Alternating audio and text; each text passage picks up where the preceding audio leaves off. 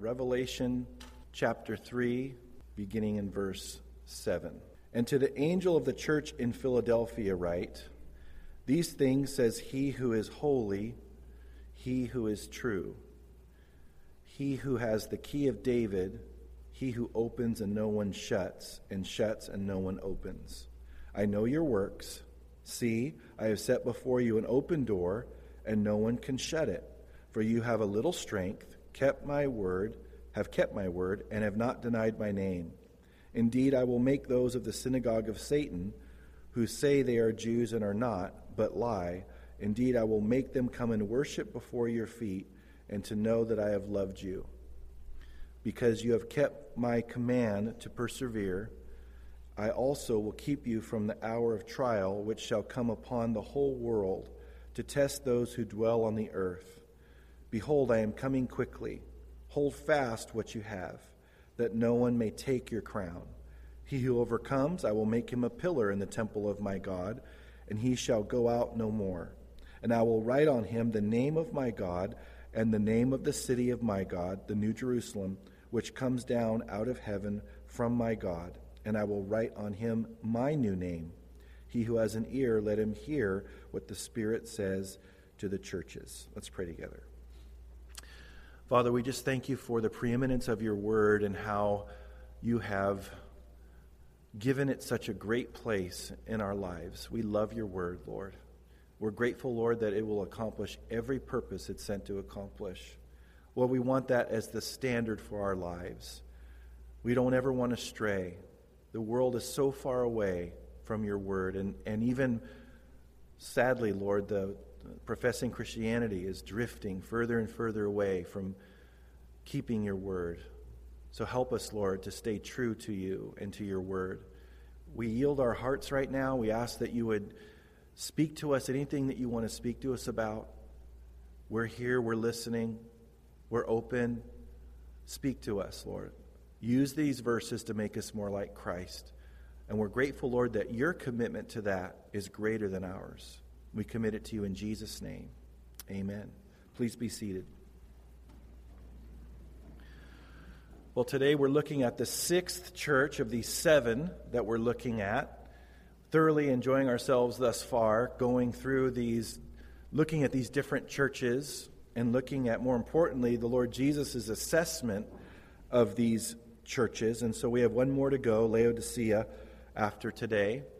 And so today we're looking at this church called the Church of Philadelphia. Now, we already have gone through, when we've looked at each of these churches, we've looked that Jesus has made it very clear that he is walking in the midst of the seven churches. He's also made it clear that he holds the seven stars in his right hand, and those seven stars he's already interpreted for us as the seven angels of the seven churches, the head elders or the senior pastors, so to speak that Jesus is communicating this to his angel, who's communicating it to the head elders, who are communicating it to the churches. There's a chain of custody there that's very specific that we saw lay, him lay out in chapter 1. So he's communicating that there, and he is letting us know, as the church, that he cares about what goes on in a church. And I think it's worth reminding us that the leaders are not free to just make the church whatever they want it to be, whatever their preferences are. It's not their church to build. The Lord Jesus said, I will build my church, and the gates of Hades will not prevail against it. So God has preferences, He has expectations, and Jesus reminds us this is, this is supposed to produce sobriety in every child of God related to the church. Because Jesus sees what's going on corporately, He's walking these aisles. He's assessing what's going on. He's assessing how we treat one another, how we pray for one another, how we use our spiritual gifts to build up one another. He's assessing the teaching. Uh, he's assessing the, the worship. He's assessing how open to the Spirit we are. He's assessing how self consumed we are or not related to when we come together. But also, it breaks down and it trickles down even to our individual lives. He, he assesses our own lives. We're the church. See, the church isn't just when we come together, we're the church wherever we go. We bring the kingdom of God with us wherever we go. And just like the Lord Jesus would go into a situation and he would affect that situation, And it would be different than when he first came into that situation. He would leave having that situation changed. So, too, he wants to continue to do that through his church when we go into any particular context. We go into when we go into a particular context, we are bringing the kingdom of God with us. We're bringing the, the calling that we have with us. We're bringing our spiritual gifts with us. Ministry occurs in the child of God all the time. Not only are we all in the ministry, but we're engaging in ministry or be, should be available to at any given moment, whether it be evangelism, whether it be engaging the rest of the body of Christ and being able to use our spiritual gifts at the store, at, in traffic.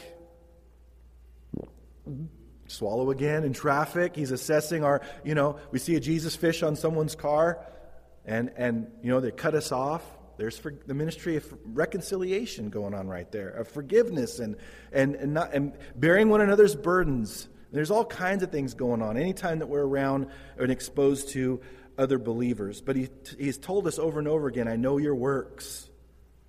I know your works. He didn't just say it once. All of these letters he knew would be passed around to all the churches. That's why he says, He who has ears to hear, let him hear what the Spirit says to the churches, plural. He could have said, I know your works just for the first church, knowing that all of those things would get passed around in those churches in Asia Minor, and they would all know that I'm, I'm looking at works. But he, he repeats it every single time to every single church. He knows our works, it's, it's, it's important to him. Church of Philadelphia was in a city that was named after a man that about 190 BC loved his brother so much. This was the king of Sardis that founded this city. He loved his brother so much, it became, it, it became known as the city of brotherly love because this king loved his brother so much.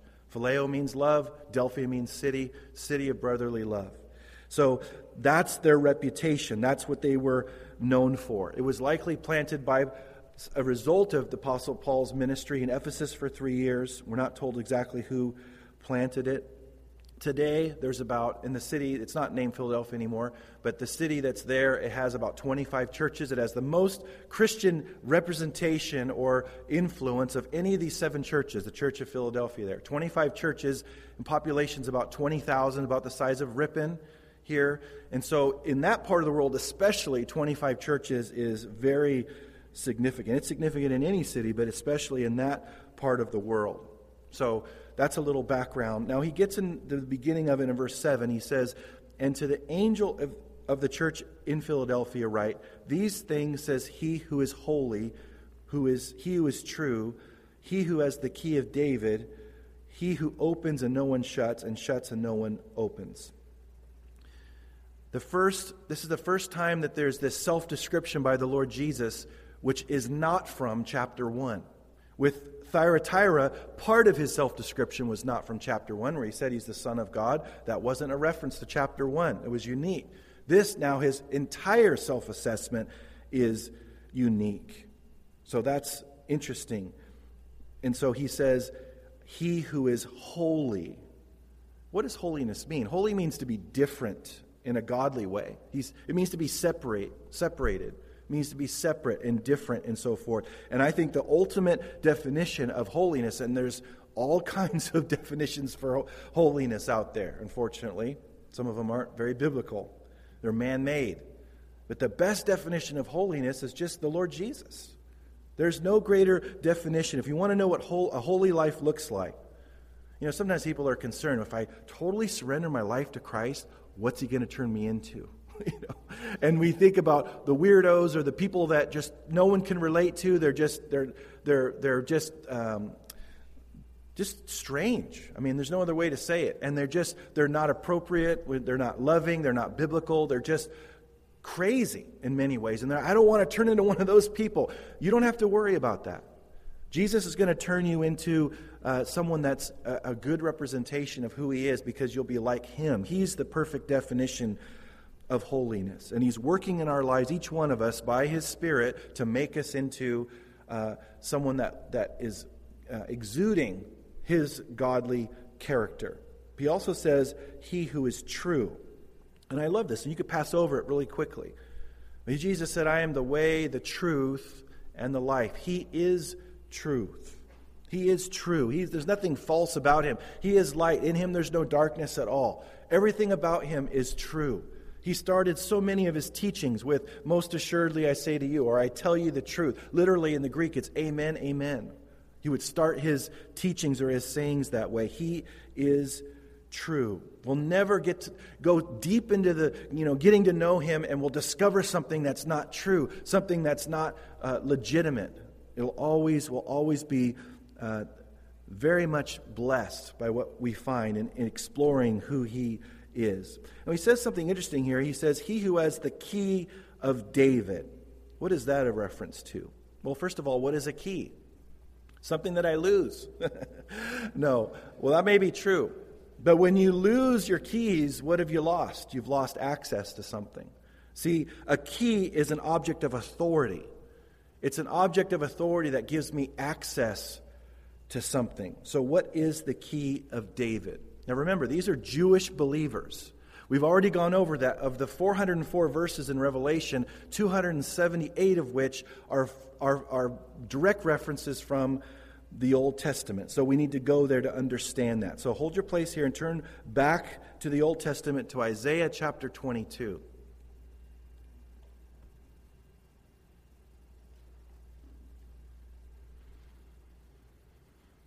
Isaiah chapter 22. Pretty long book. You should be able to find that. There's no condemnation in table of contents. We just need to say that for the record. No condemnation. You can even have the little tabs, you know, people joke and say they're Pharisee tabs, but they're not really Pharisee tabs. They're just they're helpful tabs that help us find places in the Bible. So be encouraged if you have those. At this time, nation was the nation was corrupt and there was a corrupt treasurer called named Shebna, and he was overseeing the houses of David, the treasury houses of David. He was corrupt, and again, and he was using his the treasures and so forth, and, and that, that were there to his benefit. Just like the whole nation was engaged in, you know, self-serving and so forth, he was as well. And so, in this passage, God calls another man, Eliakim, and he was a just man. He was a man of character, and he gave him the key to the house of David. And he says that, you know, no man can shut what would be available to him and no man can open it and so forth. So let's read this because these Jewish believers would be very familiar with this. Let's look at verse 19. Isaiah 22, verse 19. So I will drive out of your office, out of your office, and from your position he will pull you down. Then it shall be in that day that I will call my servant Eliakim, the son of Hilkiah, I will clothe him with, the, with your robe and strengthen him with your belt. I will commit your responsibility into his hand. He shall be a father to the inhabitants of Jerusalem and to the house of Judah. The key of the house of David I will lay on his shoulder, so he shall open and no one shall shut, and he shall shut and no one shall open. So when Jesus, through his angel, would reveal this encouragement to the church in Philadelphia, they would know exactly what he was talking about. And you can turn back to Revelation chapter 3. You see, Eliakim had access to the king's provision. And so he would become known as having access to those resources. And because he had access to those resources, he had all the provision that was needed to, to accomplish what he was tasked to accomplish. And so now the Lord Jesus, in quoting this here with these Jewish believers knowing exactly what this reference would be about, they knew exactly what he was saying. He was saying and reminding them that his authority, he has authority over access. He has authority over ministry access. And he says, He who opens and no one shuts, and shuts and no one opens, right there in, in the verse. So the same, basically the same verbiage that, that God used in the Old Testament to communicate this, uh, this servant's access and this authority.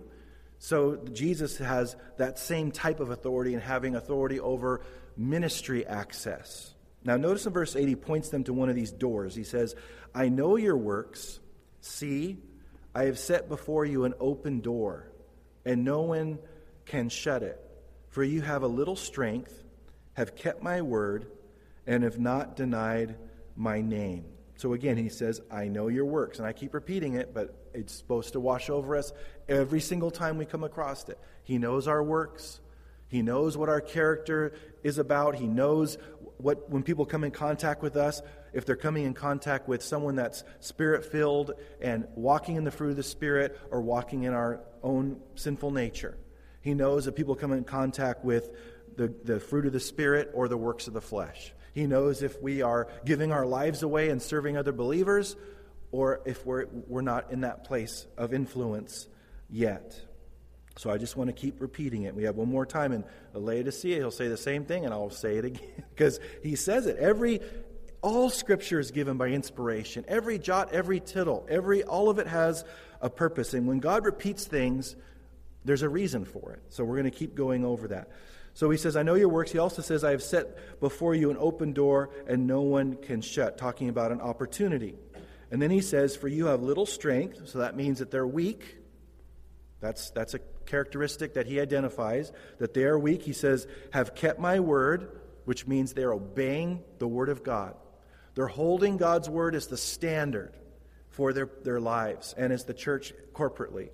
So they're, they're holding it as the standard, but also they are obeying it themselves. They are obeying God's word. They are known for obeying the word of God.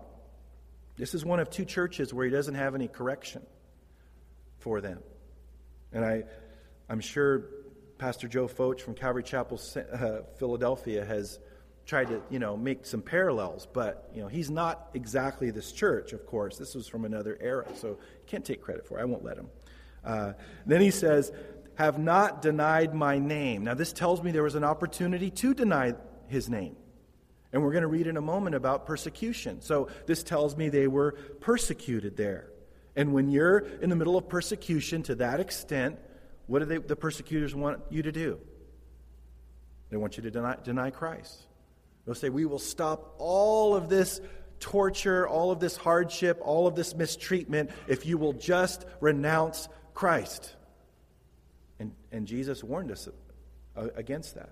We have to affirm his name before men, and he will affirm us before his Father in heaven. If we deny him before men, he will deny us before his Father in heaven. Every believer in every age has known no matter what happens, no matter how bad it gets, I cannot deny him. If any, you can take anything away from me in this life, you can't take away my walk with Him. You can't take away my relationship with Him. To live as Christ, to die as gain.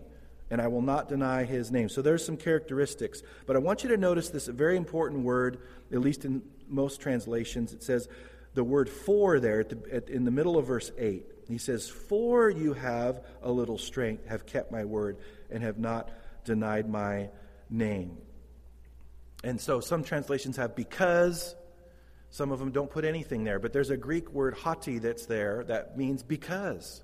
And I'm not sure why they leave them out, but what Jesus is saying is he's directly linking, connecting the open door that he's revealed with these three characteristics, not just two characteristics. All three. He's linking this open door opportunity with these three characteristics. So, he, in other words, you could say it I have op- I, this way I have set before you an open door, and no one can shut it, because you have little, a little strength, have kept my word, and have not denied my name. Those three characteristics he assesses as good. So that's important for us to know. Do you have a little strength today? I've been going on fumes for a little while. I, am tired. And it's okay. That's okay. That he says, do not grow weary in well doing and so forth. But, but as a church, we can get tired. As a, as a corporate family, we can get tired. And, and in individuals, we can get tired. And what he is saying is because you have little strength, I'm going to bless you with an open door. You see, when we've, when we've gone through certain things, sometimes we bring God the most glory in that moment. I can't tell you how many times I've seen people go through horrific situations, difficult situations. And God, they don't understand. They're, they're, they're stumbled Why would God open up all these ministry opportunities to me in the midst of my weakness? And they're stumbled, and God doesn't want us to be stumbled. He didn't want the church of Philadelphia to be stumbled because we think, well, surely God can't use me if I'm weak. Ministry opportunities don't open up for the weak, they open up for the strong. I need to get strong before I can be open to ministry opportunities. And when I get strong and when I get on my feet and I get everything situated just right, then I'll be more open to ministry opportunities. That's not what Jesus is saying. Perseverance blesses the Lord Jesus. And as we've been faithful and as we've been consistent, as we've been trying to serve Him the best way that we can by His grace and by His power, He sees it and it blesses Him. And so He says, I am not limited by your weakness. That doesn't limit me. Now, notice the word see there in the verse. In some translations say, behold. It's as if Jesus is saying, I've revealed something to you that you need to pay attention to. Look, see. This open door, it's right there before you. Look at this open door. I'm blessing you with this open door because of these three characteristics, at least in part. You need to pay attention to this open door. You've, you may, it's possible that they've not seen it, or they haven't noticed it, or they haven't recognized it as the open door that it is. And he's saying, I'm blessing you. Look at this open door that I'm opening up to you. But again, we can think, well, that's not going to happen for me because I'm weak. God isn't looking for weak things. Really? I have a, I have a, a verse for you. 1 Corinthians chapter 1, verse 27. But God has chosen the foolish things of the world to put to shame the wise, and God has chosen the weak things. I'll assume that you're just repeating what the verse is saying. You're not saying what I'm saying is weak here. So, weak things of this world to put to shame the things which are mighty. We always quote the beginning part of that verse. We love to talk about He's chosen the foolish things of this world to put to shame the, the wise. We don't finish that verse. That he chooses on purpose the weak things of this world to put to shame the things which are mighty. Think of the Apostle Paul. God had given him, because of the abundance of revelations, God had given him a thorn in the flesh. That was some type of physical infirmity. And look at what, how the Lord used his life. He wasn't at a disadvantage, he was actually at an advantage because he was more dependent upon God. He was more waiting for God's power at any given moment to be used. I think of so many Old Testament saints, New Testament saints, those in recent church history. You maybe be going through your, your mind right now thinking of some of those, that they had physical infirmities that, that they didn't understand why am I uh, why have you called me to do this? There's 10,000 other people that don't have this. And you're calling me to do it and it's hard and it's difficult. And he says I know it's hard. I know it's difficult. I know that when I do a work through you you're going that, that I'm going to get the glory through your life. And, and we so we just wait for everything just to perfectly line up and, and for us to be strong before we'll be open and so much of the most powerful and potent ministry is accomplished by the Lord through our lives when we're suffering. He uses people that are suffering to get a lot done because then everybody gets to see that it couldn't have been them. We ever wonder why he chose those disciples? Yeah, the ones that were arguing with each other, the ones that were fighting about who's the greatest. What if you came in here on a Sunday and you heard the leaders fighting who was the greatest? How much do you think God would use those people? I mean, that's just complete, pure carnality. And he says, I'm going to take insignificant men from insignificant backgrounds, with insignificant number of them, and I'm going to turn the world upside down because it, I will be seen. So we can't wait to be strong. We can't wait to have it all together. And so often, the most powerful ministry opportunities come when we're weak.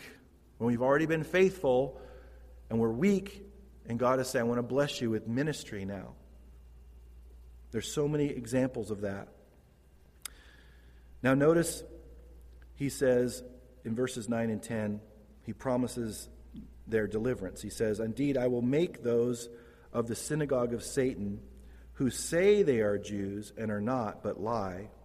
Indeed, I will make them come and worship before your feet and to know that I have loved you. What is the synagogue of Satan? He's already referred to other persecutors in, one the, in another church as the synagogue of Satan, and he's saying these people claim to be Jews, but they're being used by Satan in, in the church's involvement in the, in the community there to persecute them. So they're not really Jews. They can claim to be Jews all they want. They're not Jews. Their synagogue is, is being used by Satan himself. So he says, Don't worry about those people. I will take care of those people. He says, I will make them come and worship before your feet and to know that I have loved you. Not worshiping them, but I will discipline them and they will know that I am I am the Lord and I'm the one that is empowering you, strengthening you, that I am on your side, that I have shown my faithfulness to you. When I sustain you and, and, and, hold, and uphold you through their persecution, they're going to know my faithfulness being lived out in your life and that know that that's an expression of my love. And he says in verse 10, because you have kept my command to, to persevere. It's, that's, that's really clear right there. That's really direct. I mean, maybe we're not thinking of persevering as something that He commands, but He does. He commands us to persevere. So these people are weak. They've suffered persecution, and also who knows what else. And, and He's commanded them to persevere, and they have kept that command. They have obeyed that command. So maybe you're here today. You need to hear that God commands you to persevere. That remember, our lives are His. We've been bought with a price. We're not our own. He owns us now. When He redeemed us, redeemed mean to be purchased. We were purchased out of slavery to sin. He owns us now. So He's telling, if just like you would tell any servant, you need to persevere. You're having a hard time doing the things that I've called you to do. I want you to persevere and, and, and work through it. But of course, with us, it's to, be dependent upon Him and asking for His strength and so forth. So He says, That's a great thing. You persevered, you've obeyed me in persevering. He says, I also will keep you from the hour of trial which shall come upon the whole world. So he's, this is speaking of the rapture. Now, he kept all those churches from that trial, but they didn't know that. But he's saying, I'm going to bless you with that. So every church throughout the church age was encouraged because the rapture has always been a doctrine that communicates uh, imminency. It could happen at any moment. There's nothing else that has to happen. A lot of things are going on with Israel right now. There's nothing that we're looking at in Israel like, whoa, when that happens, the rapture can happen. Nothing. Nothing else that, that needs to happen. There are things that have to happen before the, tribu- the great, you know, the tribulation, the seven year tribulation, and especially the great tribulation, the last three and a half years. And those things are starting to, we're starting to see the signs of those things come together.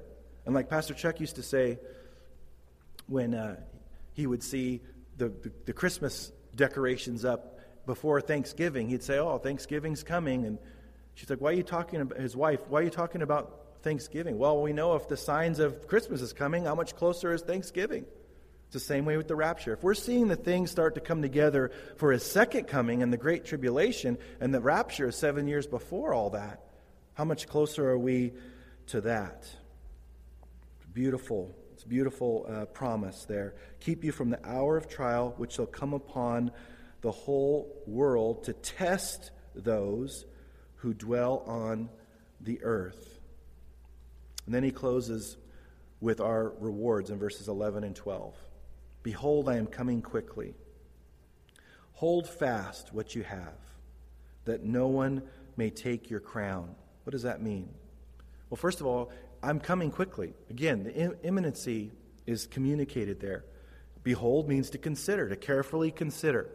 So his expectation is that each one of us, and corporately as a, as a church, would carefully consider that he is coming quickly. He could come at any moment. And we are 2,000 years closer to him coming than when this was written. And so that's a, that's a huge encouragement for us. But he says, hold fast what you have that no one may take your crown. What is your crown? Your crown is your rewards. It's our rewards as believers. It's so funny that He rewards us how He does. He draws us to Him. He, he brings a preacher to preach the gospel, convicts us by His Spirit. Then He comes in and makes our dead spirit alive, and we're regenerated and we're a new creation. Then He, by His Spirit and through His Word and through His people, brings us into maturity. And then He uses us. And then at the end, He rewards us for all of it. How can you beat that? I mean, that is, talk about a gracious God. He's just, he's just trying to find an excuse to bless. Isn't that what any loving father does? Trying to find a reason to bless. You know that too much is going to spoil them. And that's what every child doesn't understand. I remember when I told my kids that the first time. Do you realize that I want to bless you every single day, every single moment. I want you to be completely blessed, and I would give you so much more. If I even if I had even money, more money, I'd give you even more than that. But it wouldn't be good for you. So you don't have to. I mean, and it really started with me with the ice cream man, because we I didn't want them coming to me every time they heard that guy ring that bell. The ice cream man didn't like me growing up because I got on the back of his truck and he didn't know it, and I got rides around the neighborhood. But that's a whole other thing. He didn't like me for sure. But I didn't want to be bugged. Every time they hear that bell ringing, Dad, Dad, can I have an ice cream? Every single day. Like, set my watch by it. Forget, you know, uh, you know, setting my watch to the time lady back when we had one, you know, when you used to call popcorn on the phone and be able to get the time. I could set my watch by the, the ice cream man coming, you know. So I just trained them. Don't ask. I want to bless you more. I want you to have ice cream more than you want it. So you just you just use self control, and every time, like the max that you can have ice cream, you will have ice cream based on my heart and my love for you, not because you want ice cream. And so it was hard in the beginning. But after a while, because they, the, the thing would ring and they would be like, you know, stiffen up. Okay, I can't ask, can't ask, can't ask. And they'd be all weird. And after a while, they got used to it, you know, and then, and then they saw that I wouldn't forget, and, and then they were at total peace with it. Isn't that a great picture of the Christian life? We have God that wants to bless us so badly.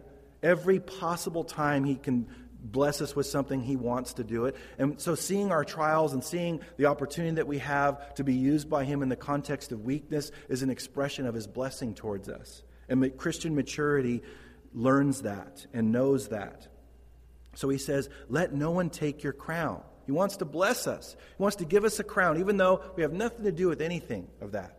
And we're told in, in, that we're going to cast our crowns before him because we'll know, obviously, just like we know now, but even more so then, we'll know that it's as a result of him. So we'll, we'll express our crowns as worship, but he says, Let no one take your crown. Who's going to take my crown? Who's going to take my crown? Who's going to allow that?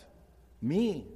I have control over that because I can stop how he wants to use me related to getting more rewards through obedience and service and so forth. So he says, Remember this big open door. See it? It's right there before you. It's something that you can see, this open door, this open door you know, of ministry. Go through that door. Go through it.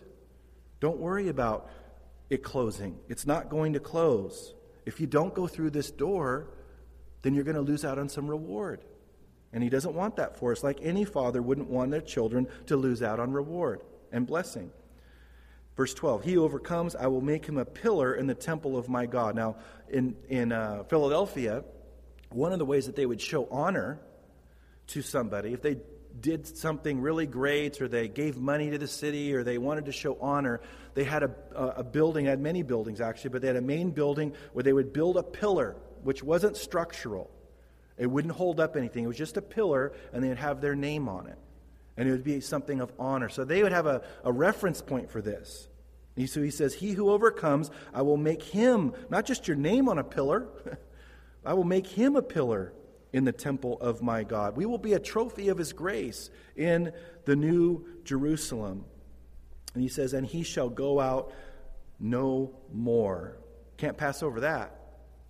There's not going, we're not going to be going out of God's presence. When we're in that New Jerusalem, we're going to be with His presence. We're not going to be going out in that sense of you know, being hindered from worshiping Him. And I will write on him the name of my God and the name of the city of my God, the New Jerusalem, which comes down, notice the word down, down out of heaven. We're going to see that when we get to that at the end of the book. The New Jerusalem descending. It's a big cube. And I can't wait to go through that. I'm so excited for that already. And I will write on him my new name. So, three names here the name of God, the name of the city of, of New, the New Jerusalem, and write on him my new name, the Lord Jesus' new name. Wow. See, look at the ownership. When you own something, I remember in school, back when we had lunch pails. You know you had them. You know you had them. And I had them, and I would break them and break the thermos and trade the thermos. I mean, it was just endless drama going on. But when you have something that you don't want to lose and you, you have something that you want to make sure everyone knows that is yours, you write your name on it. This is God saying, I want to be so intimate with you. And because you are, are going to be an overcomer in the sense of being true to me all the way to the end and finishing well, I'm going to put my ownership on you in that way. He doesn't have to do that. No one's going to be wondering in the New Jerusalem, who do you belong to? There's not going to be anyone else to whom we can belong. But it's a designation of love towards us that we can be have everybody see that we, we, we are his and that our home is the New Jerusalem. You can't argue with me. I got the name of it written on me. you, you know, it's my, it's my new home. So it's a beautiful promise. See, that's how God's heart is. He, he encourages us, He gives us instruction, He encourages where the end leads whether it be a life of disobedience or a life of obedience. He's always honest with us and tell us the end, and we need to, to hear it. Now look at here, he says in verse 13, He who has an ear, let him hear what the Spirit says to the churches. Again, he says it every time. He knows they have physical ears. He's saying, He who has a spiritual ear. And we're called to spiritually discern. And we can spiritually discern because we have a relationship with Him. Because the unbeliever can't do that. They can't discern spiritual things, they can't receive spiritual things, but we can. So He can encourage us in so many different ways that we have to hear what the Spirit is saying to us. It's not just a man that communicates, it's His Spirit that communicates, and His Word communicating. So I want to encourage you today. Maybe you're not weak right now, but you will be. Maybe you, you feel like I'm really strong right now. There'll come a time when you're weak. Jesus said, In this life, you will face tribulation, not might, will face tribulation. But be of good cheer. I've overcome the world. And so you are not, if you're, and if you're weak here today, you are not disqualified from fruitful, abundant ministry because you're weak. If you're struggling and you're like, I just, I can't see how God can do it, he isn't, he isn't, it isn't dependent upon how you can see how he can do it. So he, he's placed before us an open door. Every one of our personal lives and, and as a church, he's set before us an open door. Precisely because, in part, that we're weak. And he wants to get glory from our lives. And so, whatever you, if you already know, you already see that door specifically for you, and you're worried that it's going to shut, if that door is truly of Him, and He's calling you to go through that door, there's nothing in this world, there's nothing outside of this world that can close that door. I remember praying about starting the church in here. And there was so much confirmation that needed to happen. Not didn't need to happen. He was gracious to give it. So you go, you go through the first open door. Let's just say there's a corridor of 50 doors. And there's just, it's a long hallway, and it's just doorway, doorway, doorway, doorway. You go through the first two, three, four doors, and they're like, okay, this is good, I'm still going. But the more doors you go through, the more confidence you have that the rest of them, no matter how many there are, are going to stay open. And so he, so he gives us these opportunities. He puts this opportunity before us, and he says, Don't worry about that door shutting while you're trying to go through it. Don't worry about the enemy coming in and shutting it. Don't worry about anything getting in the way. No man can shut that door if I've opened that door. And if you don't go through it, you're going to lose your reward. You're a certain part of your reward. I'm not saying all your reward, but you're going to lose whatever minist- reward you would get from that ministry opportunity. And if there's a, sh- a door that's shut, I mean, all of us have done it. You go up to the door, you're yanking on that thing with all your might, trying to get that thing open. You want that door open. You want it. You want it. You want it. There's nothing in you that wants it. I mean, you more than, I mean, you just have to get that door open, and you're counting on other people maybe that are stronger than you to open that door. It won't open because He's not going to open it. That's the beauty of what He does, is that He says, opportunities, I have authority over those things, and I rule over those things. You can trust me. I want to bless that you have little strength. It's basically saying it's a miracle that you have any strength at all. That's what he's saying to this church. It's a miracle you have any strength at all based on what you've gone through. You've kept my word. You haven't denied my name. I want to bless you with more ministry. God never blesses us to the point where we have less and less and less and less and less ministry. That's not blessing. It goes the other way. He blesses us more and more and more with more ministry. Ministry is true in uh, riches. So I don't know how the Holy Spirit will apply this to each one of our hearts, but I know He's so good at doing it. So I'm just going to let that rest on our hearts. Amen? Let's pray together.